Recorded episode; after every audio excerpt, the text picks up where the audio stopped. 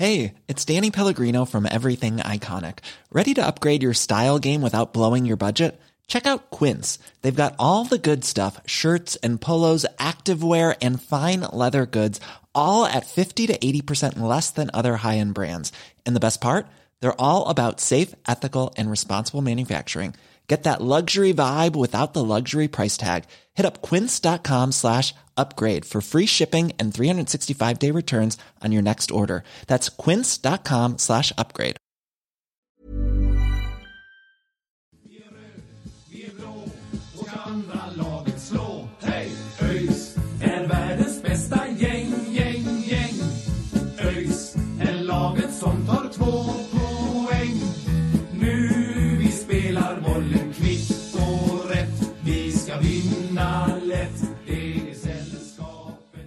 Då hälsar vi välkomna till det 105 avsnittet av Öysnack och det andra avsnittet i vår serie Back in rödblått. Eh, och idag så har vi med oss en, en riktig kultlirare, en person som gjorde stort avtryck under sin tid i ÖIS. Eh, Johan Hedman, välkommen. Tack så mycket. Det var fina ord.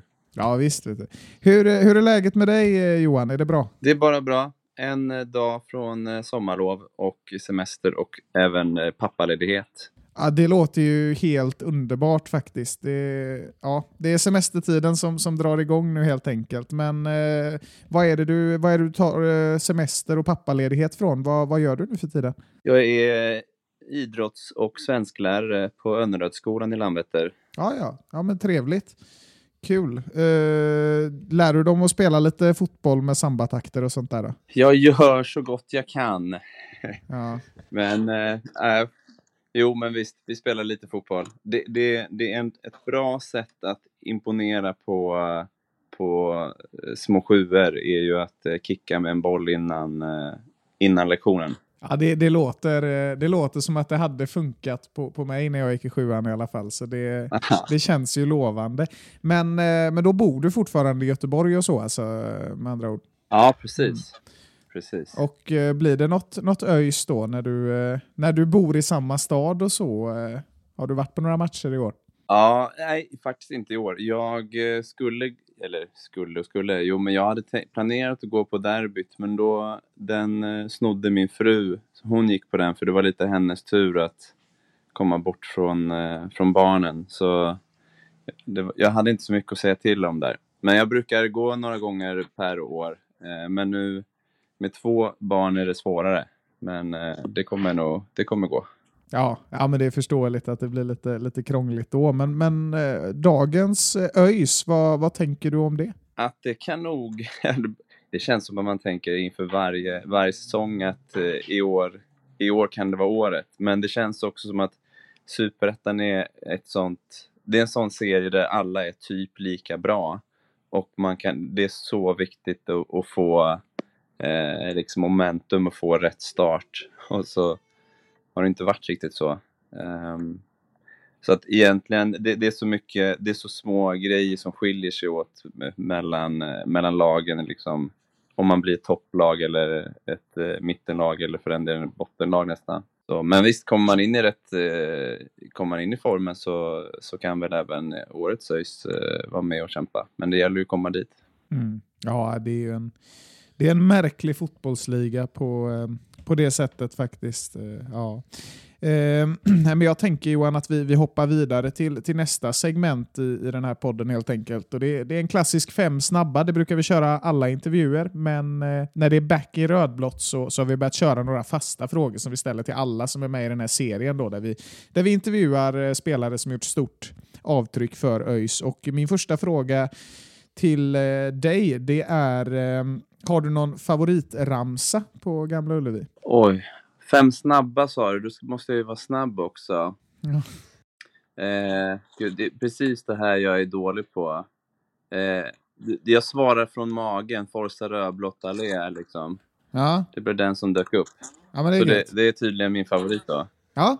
Ja, ja, man, ska ju, man ska ju gå på det som, som kommer upp först. Ja. Eh, vem skulle du säga är den bästa spelaren som du har spelat med? Jag, jag anade att den skulle komma. Mitt, mitt svar är Peter Abrahamsson efter eh, lång betänketid egentligen. För han var överjävlig. Mm. Ja, han gör ju, har ju avtryck som målvakt än idag, är ju otroligt stabil i Häcken. eh, Och, ja, regerande svensk mästare är han ju också, så att, eh, det, är, det är ett bra svar får man ju säga Mm. på den frågan. Eh, vilket tycker du var ditt bästa individuella år i ÖIS? Ehm, jag tror... åh, jag hade ju eh, ingen riktig toppsäsong, men jag skulle nog säga ändå 2013 i Superettan. Då tror jag ändå att jag var bäst. f- För liksom, alltså det var min bästa säsong, eh, men det var också den svåraste säsongen. Ja, ja jo precis. Ja, det, var ju, det var ju så. Ehm, ditt bästa ÖIS-minne, vad skulle du säga att det är? Mm. Alltså då, då väljer jag, trots förlust så väljer jag eh, Svenska Cup-semifinalen på Stockholms stadion mot Djurgården. Det var ju stort, stort säkert för alla, men kanske extra för mig som djurgårdare. Ja, precis. Ja, det förstår jag. Vi, vi, ska, vi ska komma in lite mer på den matchen sen, så det blir jävligt spännande att snacka om. Mm. Ehm, men eh, då går vi väl in på, vi har ju en fråga som vi ställer till alla som är med i den här podden och den kommer även till dig nu. Eh, kan du backa med släp? Nej, det kan jag inte tänka Jag har aldrig provat, men det kan jag inte tänka mig. Men jag har körkort i alla fall nu sedan två år tillbaka. Så att nu skulle jag säkert... Ja, du har det alltså? Ja, jag har det. Det är ju Ja, mitt fan vad gött. stoltaste ögonblick nästan i livet. Ja, ja jag förstår det. Jag, jag tog faktiskt körkort för något halvår sedan också. Man, det var fullskalig chock när de sa att man Ja, fick det. Så, ja, tack detsamma. Ja, det var stort. Jag tänker om vi ska gå in lite på din eh, karriär då. Du började ju i eh, Rotebro. Eh, ligger väl norr om Sollentuna va, om jag förstått det rätt. Ja, ja precis. Yes. Eh, och det gick hela vägen då från, eh, från eh, knattelagen upp till A-laget. Eh, var det liksom hade du ett tydligt mål när du var ung grabb liksom att ja, men, jag vill bli fotbollsspelare eller hur, hur såg det ut? Eh, ja, alltså när man är liten grabb så vill ju typ alla det. För man liksom, man drömmer. Men jag var ju, jag var väldigt duktig och jag var väldigt nördig. Jag, liksom fotboll var, eh, var liksom allt. Så att jo, jag tänkte ju att eh, jag kan ju spela i Barcelona. Som, som, tänkte jag ju som tioåring. Och sen när man, eh, sen så när jag liksom blev i någon slags tänkande ålder i, när man var 15-16 så förstod jag att nej men fotbollsproffs kommer jag nog inte bli liksom. Så bra är jag inte. Eh, men eh, spela fotboll länge vill jag göra. Mm. mm. Och det med, med Rotebro då uppe i A-laget var det, vad var det för, det var division 2 eller vad var det för? Ja du, när jag kom upp så var vi i division 5, så vi hade ju en, Oj. eh, alltså Rotebro, Rotebro är ju en så jätteliten förening som ju inte ens länge har ett A-lag, eller de har väl startat om i sjuan. Men när jag växte upp så låg de, de, pen, de var för bra för division 5 och för dåliga för division 4, så de åkte jojo mellan femman och fyran. Eh, och när jag kom upp så låg vi i division 5. Men sen klättrade vi upp hela vägen till tvåan under några år där. Mhm. Ja, för, och då fick ju du väl ganska liksom, ja men ändå intresse från, från diverse klubbar, eh, bland annat då från, från Djurgården där som, som vi förstår är ditt favoritlag som ung då. Eh. Men sen blev det ÖIS. Eh, hur kommer det sig att det, det, du gick till ÖIS där inför 2013 då? Ja. Eller 20, 2012 var Inför det va? 2012, ja. Alltså, Ja, ja, och det är ju säkert en historia som många har hört, men jag var ju... och en anledning till att jag inte var så himla intresserad av Djurgården, det var, jag, jag fattade också att jag är för dålig för Djurgården som låg i, i Allsvenskan då, men då skulle jag ju också ut på en eh, resa till Thailand och Australien i sex veckor, så jag var så här, det kommer de ju inte vilja att jag drar på. Eh, så det, det var inte särskilt nära med Djurgården, även, om- även om jag provspelade där. Eh, men sen på den resan i, i Thailand så mötte jag ju eh, en kille som heter Daniel Svanström vars eh, mamma satt i ÖIS, det stora ÖIS styrelse. Och vi spelade fotbollscup liksom på stranden, Kopanjan Cup. Och mötte Daniels lag. Eh, och jag, gjorde mål, jag gick förbi honom och gjorde mål och han tänkte då kan man gå förbi mig så kan man gå förbi vem som helst, tänkte han. Eh, och då hade jag planer på att eh, flytta ner till Göteborg eh, och plugga. Så, och, och, och då, liksom när han kom hem så förde han det vidare till sin mamma som förde vidare till ja, någon annan person. Och så hade de väl lite koll på mig utan att jag visste om det. Så det var ju sommaren där 2011 som, eh, de som ÖIS hörde av sig och liksom, ja, vi har hört att du ska flytta till Göteborg. Vilket ju inte på något sätt var klart liksom. Eh, men sen hörde vi ju kontakten under den säsongen och då gick, det var en väldigt bra säsong för mig och eh, sen så och jag blev väldigt intresserad direkt liksom. Tyckte det, för jag hade inte tänkt höra, om jag skulle flytta till Göteborg så tänkte jag nog inte liksom höra av mig utan jag tänkte nu, nu är karriären över liksom. Det, det räckte väl gott så här. Men sen så höll, höll vi kontakten och eh, ja, sen så skrev jag på. Mm, mm. På free transfer. Ja men det, det, är en, det är en historia ändå. Eh, Ja, det är en otrolig historia måste jag säga. Ja. Det är jävla häftigt. Alltså, Alltså, det, det är ju den, på den tiden ÖIS hade råd med scouter i Ja. Ja, ja, det där är ju helt otroligt. Det är, det är jättekul. Nu går vi lite händelserna i, i förväg här, men vi, vi har varit inne lite på din Twitter och så, så hittade vi en gammal tweet där, där det stod eh, ja, men hedrande att bli omnämnd i Offsides podcast i egenskap av blivit strandvärvad i Thailand av ÖIS. Mm. Och eh, jag antar att vi får, vi får svar på den frågan här och nu helt enkelt. Du blev alltså ja, strandvarvad i Thailand av ÖIS. Det är ju, det är ju inte många, alltså, det är ju en fotbollsanekdot som sticker ut får man ändå säga. Alltså, det, Ja, ja, men den är bra. Den, för den är så pass, det är in, alltså, inte en chans att det hade, att hade inte jag träffat Daniel där så hade det, hade jag aldrig spelat i ÖIS. Det är givet, så man kan absolut säga så. ja, det, är ändå he, det är ju helt otroligt alltså, med, med tanke på vilken vilken kultlirare du faktiskt blev, alltså bara början på den historien, att det var allt började på en strand i Thailand. Jag känner det här behöver filmatiseras alltså. Det är ju, det är ju jävla häftigt det här alltså. Ja, det, det, är nog, eh, det är nog få som har den, den historien hur de blev värvade. Ehm, men, men liksom när, när du eh, kom till ÖIS så blev du ju liksom ändå populär ganska snabbt i och med att du, eh, du började blogga och sådär för ÖIS räkning liksom om, om livet kring att vara spelare i ÖIS. Hur kommer det sig att du började blogga från, från början för, för ÖIS på det sättet? Jag hade ju en eh, blogg, jag och en kompis eh, hade blogg, Rotan-bloggen när jag spelade i Rotebro som var, eh, det var jättekul liksom. Jag, jag har alltid haft eh, intresse för, för att skriva och så här, tycker det, och tyckte att det formatet var väldigt kul i Rotebro. Och eh, det var uppskattat där liksom. Eh, så jag tänkte, men kan nu, jag förstod ju också att att spela i ÖIS så skulle det skulle ju innebära en mycket större publik såklart. Eh, så jag tog, jag tog nog upp det väldigt tidigt, liksom att så här, är det, är det okej? Och jag tror kanske att jag hade, han började ha det liksom utanför ÖIS, eller om det, det direkt blev att jag liksom skrev och det lades upp på hemsidan. Jag minns faktiskt inte hur, exakt hur det var. Men, jag, kände, men jag, jag märkte också att jag fick vara lite mer jag var inte lika fri i att skriva om saker i ÖIS än i, eh, i Rotebro. Liksom. Eh, så att, eh, det var ju lite annorlunda, men eh, det, var, det var också väldigt kul. Mm -hmm. Ja, för den, eh, det blir ju verkligen uppskattat bland, bland supportrar och sådär. Eh, Men om man, om man ser till eh, din första säsong där eh, 2012 då. eh, Det var ju en av ÖIS ja, men, sportsligt bättre säsonger på eh, sen konkursen egentligen. eh, Det blev bara en förlust och, och liksom vi vann division 1 i, i, eh, i stor stil. Liksom. Eh, vad tar du med dig från, från den säsongen? Vad är dina starkaste minnen från, från den säsongen? Mm. Alltså det, det var... Det, det känns som att, så här, att det, den säsongen har eh, liksom burits upp ganska mycket av supportrar och, och liksom, det, det refereras ofta till, till den säsongen.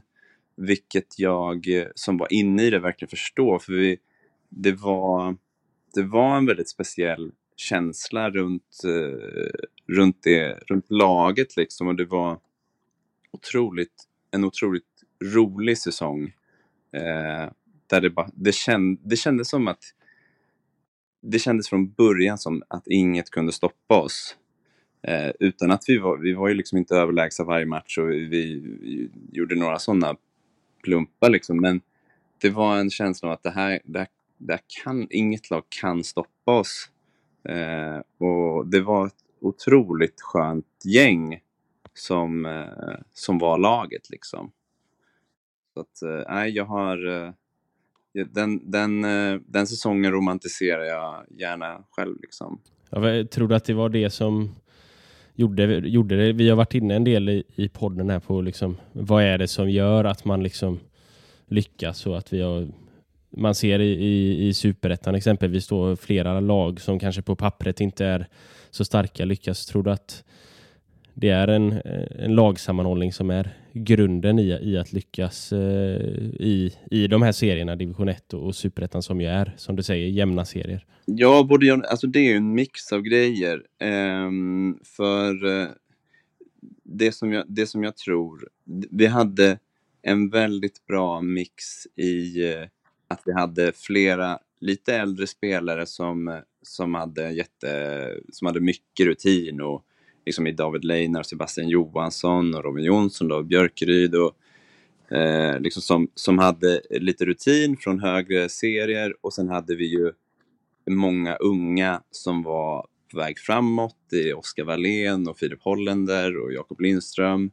Och det... Och så hade vi en tränare som spelade lite på det vi kunde liksom. Spelade enkelt och eh, eh utnyttjade våra styrkor. Så det är egentligen en mix. Eh, lagsammanhållningen tror jag också påverkar positivt liksom. Men vi, vi hade ju ett väldigt bra lag och vi hade ju ett för bra lag för division 1. Mm, mm. Ja, sen, eh, sen kommer vi in på 2013, där då ett, ett speciellt år för ÖIS och, och det året som, som du kanske var bäst under. då. Eh, om vi börjar med, med försäsongen där så var ju den väldigt bra. Det, det var ett jättebra kuppspel och, och vi gick till slutspel, slog AIK och Syrianska som låg i Allsvenskan på den tiden. Eh, om vi börjar vid AIK-matchen, alltså det var ju det var en sensationell seger egentligen där med 2-0 och, och vi gjorde lite research om, om den och dig där också då. Så, så hittade vi ett citat där det står “Jag kommer jubla lite extra inför matchen” var det här då. Eh, “Jag kommer jubla lite extra när domaren blåser av den matchen och vi har vunnit”. Jag tycker det, det är fantastiskt. Ja, snyggt. Eh, var det så? Jag menar, jag menar, du är ju djurgårdare och sådär också. Det fanns väl ett extra agg mot AIK kan jag tänka mig. Oh ja. Alltså, det är ju... Det, det är verkligen det, det laget jag eh, ogillar mest i världen, liksom, i AIK. Så blir det ju som djurgårdare och vuxit upp i Stockholm. Eh, och jag har ju väldigt eh, tudelade känslor kring den matchen, för det var ju eh, otroligt Eh, en helt otrolig match. Men jag var ju, satt ju på läktaren i och med att jag hade ju gjort illa. Jag skadade mig mot eh, Syrianska och eh, blev, blev tränad liksom inte för fullt för den sista träningen och eh, då valde eh, Prytz att sätta, sätta mig på sidan och det tyckte jag var, det tyckte jag var jäkligt jobbigt faktiskt.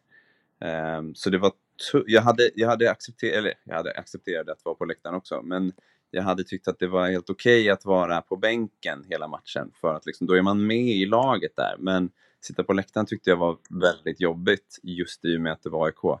Och så när det var, när vi liksom eh, spelade ut dem mer eller mindre så var det, ja, det var kul men jag tyckte också det var väldigt jobbigt att inte vara en del av det liksom. Ja, nej, förståeligt, men eh, kan ju tänka mig att du är ganska nöjd just nu i alla fall med tanke på hur AIK ligger till i Allsvenskan. Absolut, absolut. Jajamän. Ja, men det, det, vi, vi känner väl lite samma över Blåvitts situation, så att eh, förstår det. Men jag tänker liksom de här matcherna som var, alltså du mötte ju AIK där och Djurgården eh, på ganska kort tid. Liksom. Var, det, var, det, var det de typen av matcherna som gjorde dig extra taggad, liksom, de här motståndarna, eller ja, AIK då som du hade ett extra horn i sidan till? Nu blev det ju ingen match där, men jag menar, hade du några sådana lag där du liksom alltid taggade till lite extra när du skulle möta? Jo, men eh, taggade till verkligen. Alltså det var ju eh, alltså till exempel båda eh, derbyna mot eh, Gais eh, den säsongen, när vi mötte Hammarby på Tele2, eh, Djurgården på Stadion. Det var ju speciella matcher och eh, ju sånt som man liksom inte ens alltså man behövde absolut ingen hjälp från sig själv att bli taggad för att det var så stort i sig. Eh, sen var ju jag den sortens spelare som lätt kunde vara nervös. Alltså jag var supernervös inför matchen mot Djurgården och inte bara för att det var Svenska cupen semifinal och mot Djurgården utan för jag skulle spela inne mitt och hade gjort liksom min...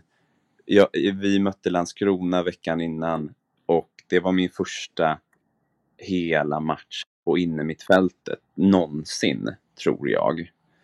Eh, och sen så skulle jag starta inne mitt mot Djurgården. Det kändes ju, så det, det var mycket att vara nervös över. Eh, så att jag, var, jag, var, jag var taggad och eh, rädd på samma gång liksom, inför matchen. Mm.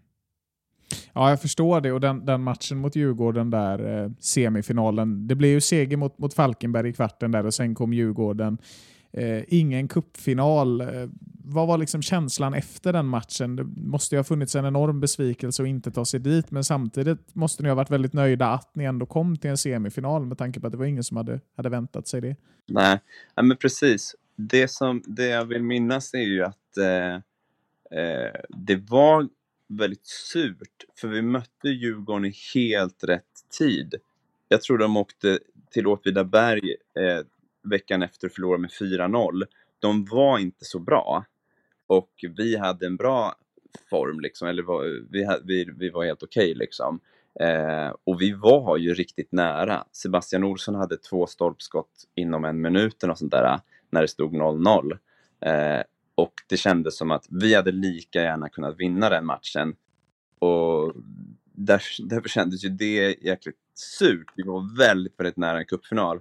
För man hade ju kunnat tänka sig att vi, vi möter ett allsvenskt topplag som är för bra för oss och det är inget snack liksom. Kul att vi kom till semi. Men nu var det ju lite att fan, vi hade lika gärna kunnat komma till final. Eh, så att ja, det var nog, jag vill minnas att det var ganska surt efteråt faktiskt. Mm. Jag förstår det och, och, resten av säsongen där blev ju också lite, lite sur efter eh, Djurgården där. Eh, eh, luften gick ju ur efter, efter kuppen och det, det, har man ju sett historiskt också. Alltså att det är lag som har gått långt och sen klappat igenom. Eh, vad, alltså, vad var det som hände under den säsongen? Vad gjorde att det gick så, ja, men så dåligt som det faktiskt gjorde under Superettan 2013 trots då att det var en så, så himla bra kupp där man nästan tog sig till final? Mm. Yeah. Ja, men det är ju min egen analys är lite att vi, eh, att själva kuppäventyret som var as eh, roligt och bra blev lite en förbannelse för resten av säsongen. För jag kommer ihåg när eh, efter kuppen och inför superettan så, så gjorde eh, typ Aftonbladet någon, någon ranking liksom och, och tippade och la oss på femte plats och vi bara, eh, ursäkta, vi borde väl vara favoriter. Och så, vi gick in med den känslan att vi, ja men det här, vi, vi ska ju upp liksom. Och så möter vi Falkenberg i första matchen som vi har slagit i kuppen och förlorar och är, alltså vi, de var ju mycket bättre än vad vi var. Och vi visste inte då att Falkenberg skulle gå upp den säsongen. Så att, och vi kände, då blev det direkt, det blev en sån himla, eh, det blev en sån himla motgång att bara, hä? Förlust hemma mot Falkenberg när vi skulle vara bäst i serien. Och så förlorar vi mot Assyriska borta med 3-0. Och då, kände, då, var det, då, då minns jag liksom att tredje omgången när vi möter Brage hemma så var det, det var som att vi, det var, eh, vinner vi inte den här så åker vi ur liksom. Det var en sån himla press från omgång tre. Eh, och det, jag vet inte, det, det kändes som ett det kändes inte som starten vi, vi behövde rent mentalt. Vi fick ställa om och det lyckades vi inte riktigt med. Så det, det, var, det, det tror jag är en del i förklaringen. Sen så, sen så hade vi ett väldigt ungt lag. Vi hade tappat viktiga spelare eh, som inte riktigt ersattes. Eh, både Sebastian Johansson och Robin Jonsson eh, försvann eh, innan säsongen och det, ja, det ersattes inte riktigt, tyvärr. Och det var ju var det under eh, sommaren där som eh, Prytz fick gå va? Eh, Ja, precis. ja. Hur är det liksom, hur var det att eh, gå igenom det, att man byter tränare mitt under en säsong? Jag kan tänka mig att det blir lite, ja, det blir lite kaos under, under åtminstone en tid där eh, när, när själva bytet sker då. Ja, alltså... Vi, eh, om jag tar det bara för mig själv så, så, så hade jag gärna velat ha kvar Prytz som tränare då.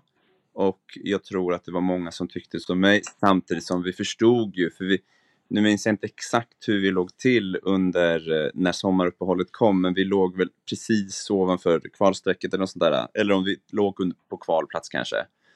Vi visste att eh, ett, liksom, han var ju pressad och eh, han skulle kunna få kicken. Så det, jag blev inte jätteförvånad över att, han fick, att Prytz fick gå, men jag blev väldigt förvånad över att eh, Lantz tog över. Eh, för, för det hade inte, han var ju med i, i tränarstaben under, eh, under vårsäsongen. Men som någon, han hade ju mest U21-laget och sådär. Och hade inte riktigt visat att han, det, det kändes inte som att han är en tilltänkt huvudtränare. Men, sen- men sen när det väl var igång så, så, nej, det, jag tror inte det egentligen det påverkades, alltså det kändes inte turbulent så, gjorde det inte. Eh, och vi hade ju, man har väl, vi hade väl kanske två veckor och sånt där också och, och få i, i, liksom, med träningar och läger och så innan Superettan drog igång igen. Eh, men ja, nej så, så, så himla turbulent tror jag inte vi, eh, liksom det uppfattades då faktiskt. Ja, men det kommer ju liksom, eh, kommer det så under, under ett sommaruppehåll också så blir det ju, så får man ju lite tid på sig och, Mm. och jobba in det också än, än om det kommer helt abrupt i omgång åtta i, i maj liksom. Ja, men precis. Hiring for your small business? If you're not looking for professionals on LinkedIn, you're looking in the wrong place. That's like looking for your car keys in a fish tank.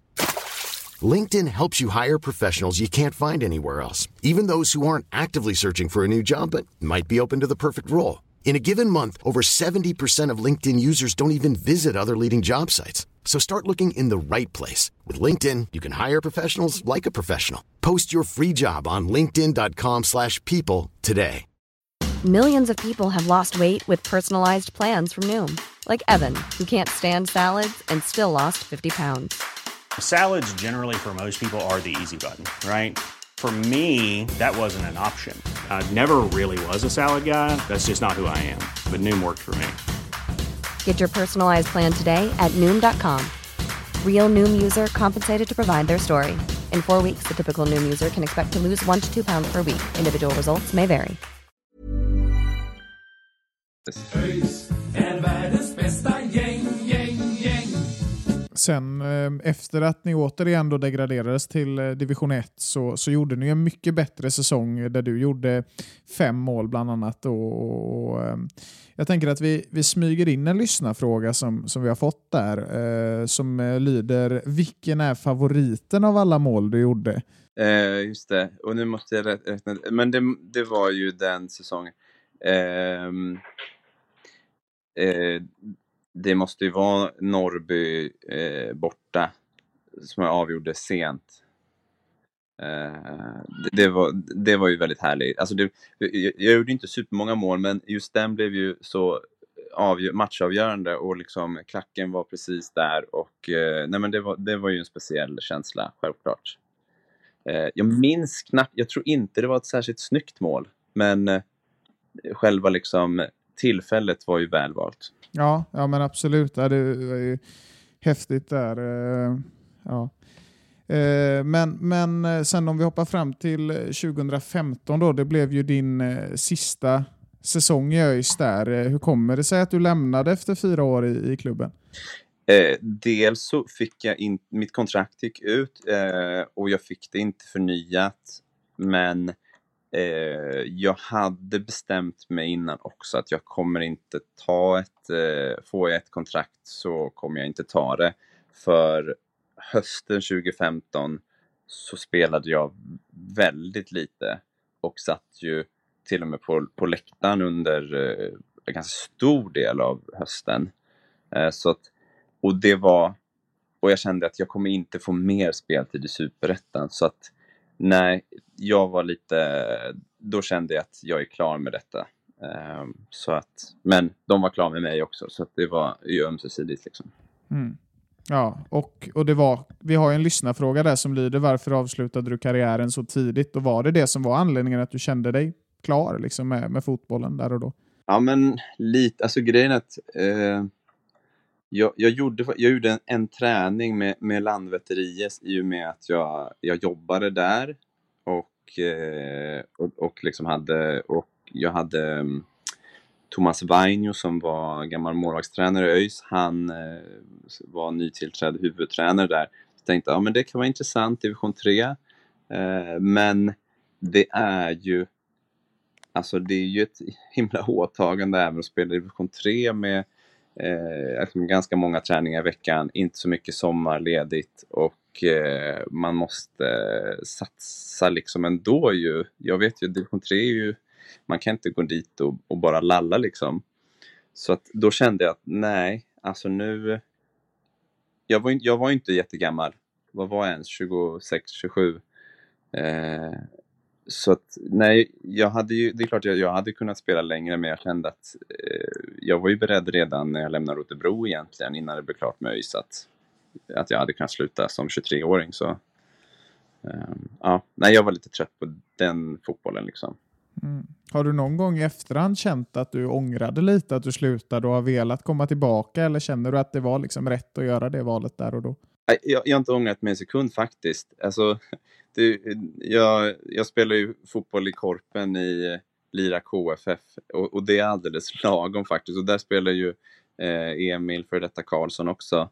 Eh, och han är ju mer så att han blir sugen på att spela liksom seniorfotboll på riktigt. Men, men nej, det, det, jag blir inte jag är inte så lockad av det faktiskt. Jag tycker det är, spela sjumanna på heden är eh, alldeles lagom. Ja, men det är laggat. Hur går det i Korpen då? Blir det några, blir det några segrar? Det går bra nu. Vi har haft en ja. bra säsong där vi, nu tappade vi visserligen 3-0 till 3-3 i, i måndags här, sista matchen innan eh, sommaruppehållet. Men vi är obesegrade och leder faktiskt eh, serien, högsta serien eh, än så länge. Ja, men... Så, så det, ja, i år har varit bra. Ja, men det är gött. Ja, då får man eh, gratulera till, eh, till obesegrade inför sommaruppehållet. Här. Det, det är inte illa ja, faktiskt. Tack. Vi kanske, får, vi kanske får glida förbi och kolla någon match i, i höst. Där. ja, gör det. Måndag, måndagkvällar på Heden. Det låter bra. Ehm, jag tänker vi, vi tar eh, några lyssnarfrågor som inte riktigt eh, fick plats i, i kronologin här. Ehm, vi fick in en del eh, lyssnarfrågor. Ehm, den första var ju någon som ville höra då den här storyn i, i, i Thailand där, men den, eh, den har vi ju redan avhandlat. Men sen är det en som har eh, bett dig, han skickade med en bild och så bad han dig att berätta om din besatthet av Christer Ulfbåge. jag, såg, jag såg den frågan. ja, det, där, det där är från... Um, det, det, är mer besatthet av eh, eh Bert, Bert Ljung, alltså tv-serien och böcker, Berts dagbok. Där de ju, för vi hade maskerad på skolan och då tänkte jag i Maskerad som är i Bert, där eh, eh, Berts granne, som eh, han eh, klär ut sig till Christer Ulfbåge. Han är, spelas ju av Christer Ulfbåge, och klär, fast heter något annat, men han klär ut sig Christer, till Christer Ulfbåge. Men vinner ju inte, för det är en annan som också klätt ut sig till Christer Ulfbåge bättre enligt eh, juryn. Okej, okay, okej, okay. och du... Eh... Det var, det var en passning till Bert. Ja, men det var någon, eh, någon maskerad där helt enkelt som du Jajamän. körde. Okej, eh, sen är det någon som eh, har undrat då eh, är det så även utanför planen eh, på fester och så vidare att det är no Hedman, no party? inte längre. Om, om det någonsin har varit så, så är det inte så längre efter eh, att ha blivit tvåbarnsförälder eh, och lite äldre. Det är mycket mer party utan mig tror jag. Ja, ja. Faktiskt. Ja, det brukar väl bli så när man, eh, när man blir lite äldre och kanske framförallt när man blir farsa kanske. Ja. Eh, men har du koll på, på var den eh, kommer ifrån, eh, No Hedman och Party? Ja, alltså... ehm, alltså jag vill minnas att det var min, min kompis eh, Mattias Hosén som gjorde en statis- som fixade lite statistik kring eh, där när jag satt på bänken och läktaren, om det var 2014 eller 2015. Och eh, att liksom, det, det går bättre, ÖIS går bättre när jag är på plan än inte. Och sen tog väl eh, Mattias Sandgren det vidare och tryckte upp tröjor och, och det blev lite, lite små-hype kring det, vilket var roligt. Ja, men det, det, det är alltid kul när, när det blir lite sån hype. Eh. Men sen, sen är det ju den största hypade frågan då. Ja, det här ju- är, det ju här är intressant.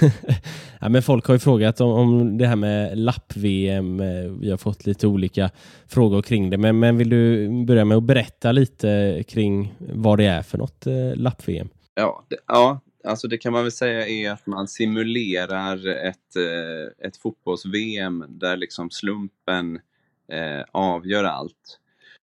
Och det, och det kommer från en kompis som berättade att han gjorde det i en mycket mer avskalad variant. Eh, liksom något som gjordes väldigt enkelt. Och jag gick igång på det och tänkte att det här skulle man ju kunna göra eh, mycket större. Det där är väl typiskt eh, en sån grej. Alltså det, det där är min typ av fotbollsnörderi liksom.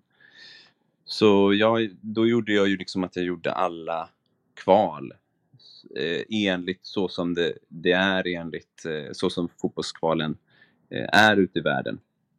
Men att jag lappar som styr liksom och resultat liksom som jag bara slumpmässigt tar. Och så blir det ju såklart ett, ett slutspel och till slut en vinnare.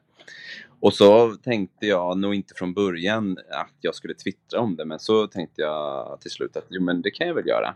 Och det första året blev ju en jätte, jättegrej. Det hade jag inte alls trott. Eh, vilket år det nu kan ha varit, 2018 eller sånt där. Ja, jäklar. Eh, Och, eh, hur lång tid tar det att genomföra ett lapp-VM? För jag menar bara kval. Alltså jag tänker så här, Asiens kvalspel måste ju ändå ta ett bra tag. Alla kvalspel för den delen, men jag menar det, det, det är en komplicerad process. Ja, Det är ju en komplicerad process. I kvalspelen så tar jag ju inte att jag drar eh, resultat, utan då är det, eh, går de vidare från olika rundor och så hamnar de i, liksom, framåt i mina små, liksom, små skålar som jag har. Eh, så det är först när det blir mästerskap som, som jag liksom för resultat, så att säga. Men jo, det, tar, det brukar ta eh, två kvällar som jag lägger på det. Ja, ja. Eh, minns inte jag gjorde innan jag fick barn, om det kanske var en hel dag. Liksom. Men nu får jag köra det när, när, eh, när folk sover här hemma. Och så eh, kval ena, ena kvällen och slutspel andra kvällen. Ja, men det låter ju som ett, som ett klockrent koncept. Och det här har du kört, du kör en gång om året då? Är det lapp-VM eller? Precis. Höstlovet, eh, vecka 44, är tradition. Det är då det går av stapeln. Och vilka är regerande världsmästare? Och gud, nu sätter du mig lite på pottan. Vilka var det som vann nu? Det var nog, det kan ha varit Afghanistan som, eh, som vann senast. Det var nog Afghanistan. Ja, det var som attan. Det, jag har det uppskrivet i ett eh, viktigt dokument, men eh, jag tror att det är Afghanistan. Ja, ja, ja. Eh, vi, har, vi har någon som, eh, någon som undrar om, eh, om topp, vilket lag som är topptippat eh, i år. Har du någon, är det Afghanistan som, som vinner igen eller? Ja, det är, ja, på ett sätt, Afghanistan är det enda laget som är, är klara ju. Ja, ja. Det är ju. Så att de har ju störst chans att eh, vinna även i år. Men det har aldrig varit, inget eh, land har vunnit två gånger eller två gånger i rad. Så att, eh, ehm, nej, jag tror inte på Afghanistan. Men det är klart, de har ju en fördel att de är de enda som har kvalificerat sig. Mm. Är det ändå något lag som har stått för ganska stabila insatser ändå under lapp-VM, liksom, som alltid kommer i alla Mm. fall till slutspel? Ehm, Sverige, har ju, Sverige vann ju första året, vilket ju också var väldigt speciellt. Och, och, eh, men de missade nog, eh, de, de var inte med senast. Men Mexiko är eh, ett lapp-VM-lag som har gått rätt bra. Så Sverige och Mexiko har bra. Men jag tror faktiskt inget land har två medaljer. Ungern också har vunnit och har kommit långt flera gånger. Mhm. Ja, det låter nästan som vi, får, vi kanske får lösa en lapp superettan då eh, helt enkelt. Det går Får se hur det går. Det känns som att varje superettan är lite som lapp-VM. Det, Ja. det är helt eh, oklart varje gång. Men eh, ja, apropå lapp-VM då, det är ju, det är ju ändå en, en Twitter-succé alla Johan Hedman får man ju ändå säga. Och vi, det var ju det som lite förde oss in på din Twitter där. Vi kände att vi, vi måste ju kolla upp det här liksom. Och, och då har vi kommit in på ett helt nytt segment i Öysnack som vi aldrig har haft innan men som vi är väldigt glada att kunna ta med idag. Twitterrundan. Så vi kommer läsa upp några av dina tweets som vi har fastnat lite för här och, och liksom se om du har någon förklaring bakom. Um, för de kan vara, de, för oss, som, eller för mig framförallt, som inte har varit med i ÖIS-gamet jättelänge så, så är, det, är det ju lite svårt att hänga med. Men, men, men den första eh, är från eh, 30 januari 2013 och det, det står följande då. Eh, intressant pre-match-möte på Vallhallabadet i morse mellan ÖIS och Häcken. Båda lagen försökte stirra ner det andra. Jag tror vi vann. Vad, vad hände på Vallhallabadet egentligen? Oj, gud vad svårt att ta. Det är tio år sedan. Eh, jag gissar... Valla, vad trött. Jag gissar att vi måste varit där samtidigt och eh, liksom gått om varandra i någonting. Men vad kan vi gjort på Vallhalabad? Hade vi träningar där? Ja, vi kan ju inte... Ja, vi kanske var och simmade någon gång. Vad fan, kan vi ha varit det? Ja, vi, det kan, vi måste ha gjort, för jag vill minnas att vi gick ner, vi var några som gick ner i den här otroliga kallbadet där också som är i killarnas omklädningsrum. Um, ehm, vi måste ha mött varandra ja. Det måste vi ha gjort. Men uh, detta, hade du inte läst upp den tweeten så hade jag absolut inte minst det för det är väldigt vagt. Vi gick om varandra på Vallarabad. Ja. Det låter spännande i alla fall. Eh, och sen har vi då nästa tweet från 26 november 2013 där det står ett år till med ÖIS, skrev på inför publik, kan ha höjt förväntningarna, orutinerat men kul. Vad hände den 26 november 2013 Johan? Vad fan händer då? Eh, skip. Eh, kan också, nu, detta minns jag inte heller klart. Kan jag ha skrivit på typ när vi var på Åbytravet eller något sånt där? Eh, kanske, för vi var ju, vi var ju på... Det var inte då. Det var inte då. Oj. Alltså jag, jag behöver nog göra besviken. Jag minns inte det. Jag skrev på inför publik. Vad kan jag mena. Men det kan ha varit, det kan ha varit någon sån där att eh, liksom, åh, det vore kul att vi kan presentera en signé, alltså liksom en kontraktsförlängning här på plats när det är, det kan ju varit någon sponsorgrej eller så också, liksom en middag eller någonting. Eh, så ja, jag gissar det. Så att det var lite publik. Jag har ingen bättre förklaring. Nej, det, det här låter också jätteintressant, men eh, ja, så kan det säkert ha varit. Ehm, den tweeten som, som jag har fastnat mest för kan jag ju säga från, eh, från din Twitter. Så vi brukar ju alltid fråga alla spelare som, som ändå är med i Back i rödblått om de har någon sån här, ja, men du vet, gammal rolig anekdot med någon spelare och sådär. Vi har försökt få ur Daniel Paulsson och Hannes Salin några såna här sjuka stories, men det har Mhm. liksom inte gått så bra. Nej. De har varit lite vaga, men, men re- redan när vi gick igenom din Twitter här så hittade vi ju intressant content-material på den här fronten. Alltså det, det, det är från 11 augusti 2015. Det står Redan andra veckan som ny bötesansvarig i laget så fångar jag in storgäddan Atashkade och hans enorma böter. En seger som bådar gott. Aha. ja. Ja, ja, ja, ja, ja. Eh, alltså bötesystemet såg ju ut som... Eh, det är ju mycket sen ankomst som, som var grunden för böterna. Och sen var det ju eh, röda kort och onödiga gula kort. Han kan ju mycket väl ha eh, kommit väldigt... Alltså, åh, eh, nu säger jag att det var så, det här är inte säkert att det var så, men eh, jag minns att, det, att eh, han kan ha varit så otroligt sen, alltså där inte ens, eh, eh, alltså att han låg och sov när träningen hade börjat och sådär och eh, kom jätte, jättesent och då så visste jag ju att eh, nu, eh, nu är det pengar in till laget såklart. Men var jag bötesansvarig? Så här, Gud vad länge sedan det här känns.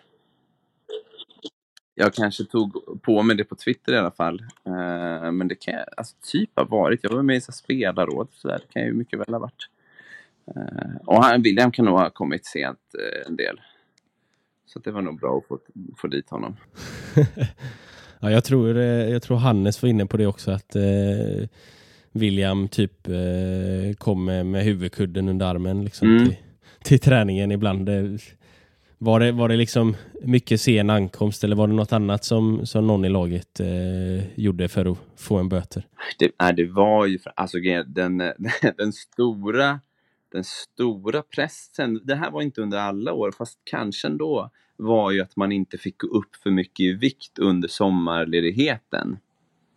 För då, då var det, tror jag, ett kilo. Vi liksom vägdes ut på, efter sista träningen inför och sen så var det invägning första som hände. Jag kommer ihåg att Andreas Östling hade inte ens ätit mat på liksom två dagar för att han skulle klara sig och sådär. Så det, och där, där, där var det ju 500 spänn om man, om man hade gått ö- över ett kilo. Och det gjorde ju, det hände, typ Kristoffer Bengtsson gav ju blanka fan i det eh, och fick nog eh, ta någon, någon bot liksom. Eh, så det, det var den, det kunde vara den saftigaste böten faktiskt. Men annars, annars var det ju sen ankomst framför allt och röda kort fick man lägga vad det nu var. Och Alexander Jeremejeff måste ha betalat mycket för han var sen mycket, alltså i 2012. Alltså han var det alltså? Ja, han, han var absolut, han, var- han var jättesen och trött. Hur, hur lång tid snackar vi där? Hur, hur sen var han och hur trött var han? Ja, men, han var mer trött än sen, men det var mer oh, det, det var ju en sån här som, eh, alltså mycket bara eh, tio minuter sent. Alltså sånt som bara, men du skulle lika gärna kunna komma i tid, herregud. Eh, men eh, han var en slarvig, han, han var en ung liten slarver. Känns inte som att han, jag tror inte han har varit det fortsatt i karriären, men 2012 så var han en, en slarver på det sättet. Ja, han lärde sig en, kanske en läxa där med, med alla sina böter. Där. Ja, det kan ha varit så. Det kanske tar hårt också när man är ja, men, kommer från, som eh, junior eh, att få, få så mycket böter. Liksom. Ja, det, det, det, det kan ju hända mycket där. Men, men jag tänker, alltså, det, det kanske är en svår och, fråga att svara på när man ställer den som, som vi kommer göra nu. Men har du någon sån här riktigt sjuk historia från, från dina öjsår? Liksom, någon spelare eller någonting som bara har gjort något som är helt flippat? Vi försökte ju köra den här frågan med, med några andra som jag intervjuat och sådär, men de har, de har inte riktigt kommit, kommit på något. Men har du någon sån här grej som kommer upp som bara det här var helt galet? Alltså jag, jag, jag, kommer, jag, kommer, jag kommer på, men, men det känns ju fel att berätta det sådär eh, faktiskt. Med eh, saker som eh, eh, saker som folk har gjort. Men jag menar, det är ju under liksom när vi har haft eh, lagfester och sånt där som det har varit liksom väldigt roliga grejer. Eh, men jag minns, om jag inte säger namn ska jag minnas att en, en kille eh, brände hål på förhuden med en cigarett. Eh, var formligen, jag var väldigt stolt över det liksom. Titta vad jag har gjort. eh, men jag behöver inte berätta vem det var, så, har jag, så behöver ingen känna efter det. nej, nej, nej, Var det här på en lagfest? Eller var det... Ja, jag vill minnas att det var på en lagfest, eller om man hade gjort det och visade liksom på lagfesten eller sånt där. Men eh, Så han bara drog en Anders Borg på lagfesten där och... ja. ja, ja men då, då var vi liksom på Öjsgården, så det var, det var ju i ett eh, tryggt rum liksom. ja, jo, jo, ja det är klart. Ja, det är ju det, det, det, det, är en fantastisk historia. Jag, jag tänk, tänker inte fråga mer om vem det var, men jag önskar att jag visste vem men det var. Så, så kan jag säga. Ja. Eh, ja, vi, vi blir lite ställd här, men det, det, det är väl med, med det som vi ska, ska avsluta. Men vi, vi avslutar alltid med att fråga eh, om du fick bjuda in en gäst till podden. Eh, vem hade du velat att vi skulle intervjua? Det kanske är den här okända mannen då. Men, det, Ta honom, ta men om du, eh, om du ändå får säga ett namn som vi, vi ska intervjua då. Ja, men då tänker jag säga, och det, detta är inte mannen med förhuden, eh, då, då, då skulle jag vilja att eh, Emil Adrian, eller för detta Emil Karlsson, ska vara gäst. Mm, mm. Ja, fortsatt god vän. Så han, och han skulle vara så nervös att vara med i detta också. Så det skulle, och han kände sig lite bortglömd i ÖIS-kretsar. Så att, eh, han liksom klippt håret, bytt efternamn. Så han, han behöver en, en återkomst tror jag absolut till, i, i ÖIS-kretsar. Mm. Ja, men jag, eh, jag minns honom. Han eh, öste ju in mål där under ett par säsonger var det väl eh, i alla fall. Mm. Eh, Så jag var lite förvånad när han, när han lämnade sen. Men eh, det får vi, eh, får vi fråga honom om då, eh, om vi lyckas få med honom. Ja, det tycker jag. Det tycker jag. Yes. Eh, men eh, vi, eh, vi eh, tackar så mycket för att du eh, tog dig tiden att vara med och, eh, och sen så tänkte vi också, vi, vi avslutar alltid med att säga ha det gött hej, så vi tänkte säga om, om, du, ville, om du ville säga det eh, som sista orden här i, i podden. Ja, det ska jag göra. Så, och, och jag vill också tacka. Det var mycket trevligt detta. Eh, ha det gött. Hej! Ska andra laget slå. Hej! ÖIS är världens bästa gäng, gäng, gäng. ÖIS är laget som tar två poäng. Nu vi spelar bollen kvitt och rätt. Vi ska vinna.